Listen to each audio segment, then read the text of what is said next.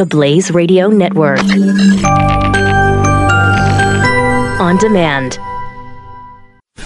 Glenn Beck. The Blaze Radio Network. Starbucks is learning an important lesson. Despite every attempt at trying to ease the progressives' outrage following the recent arrest of two black men into Philadelphia Starbucks, they simply cannot. Starbucks' decision to close all locations on May 29th for racial bias training has now only led to further demands, deeper outrage. And the mainstream media has baited it at every turn. Washington Post naturally made the incident about police brutality. Yes, we need to restrain Starbucks employees, but we also need to restrain the police. Are you kidding me?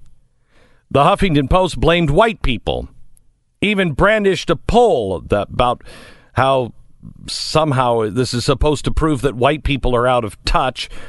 But before we, you know, cash in on a Huffington Post poll, just remember that the HuffPo predicted that Hillary Clinton would win the 2016 presidential election with electoral votes by 90, 98%. So their methodology on polls might not be the best. But progressives, once again, have made America out to be a festering, hate filled Klan rally, funded, of course, by the patriarchy. This story's not about race, guys. It's not. It's not a racial issue. Two people went into a business that has a bathroom is for customers only policy. They didn't buy anything. They weren't customers. Yet they still used the bathroom. Then they sat down. Tables are for paying customers only.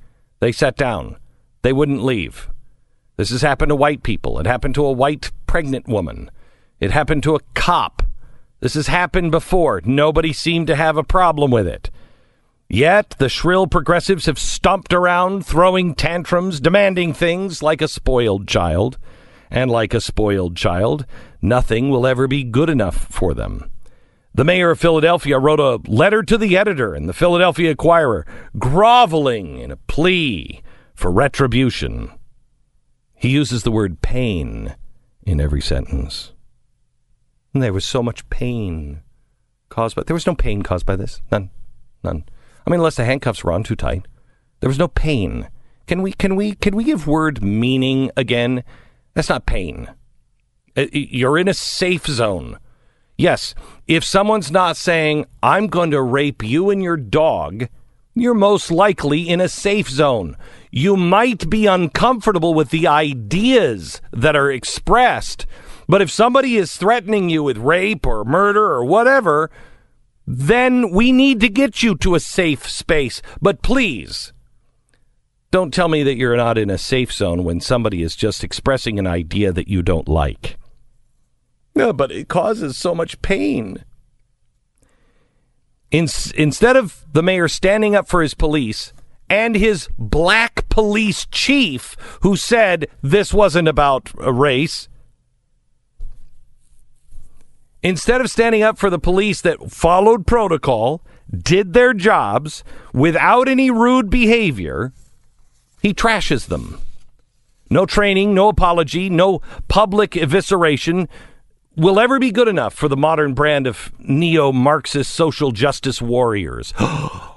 Can we draw and quarter people? Wouldn't you love it if we took the police and we tied a leg, one leg to one horse, another leg to another horse, and then the arms and the heads to three other horses? Wouldn't that be great? Because then we just slap them on the butt and they pull that person apart and we can all cheer. Yeah, there goes that Starbucks manager that we don't know anything about. These guys are never going to stop being victims, ever. And every time someone pays attention to them, every time someone caves, they grow stronger. This is in the textbook. This is how it works. By forcefully demanding that the social justice warriors, the have nots, aided by the mainstream media, are powerless and that everyone else must shut up and do exactly what they say, they're able to rise into the position of power that their entire ideology is hell bent on destroying.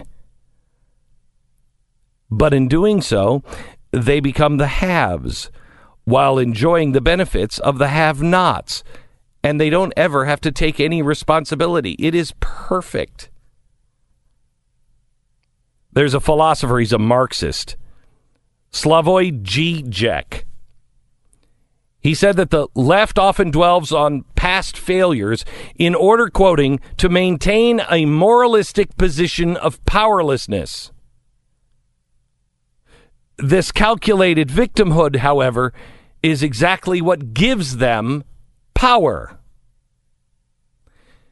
In a word, it's kind of ironic. Glenn Beck. The Blaze Radio Network.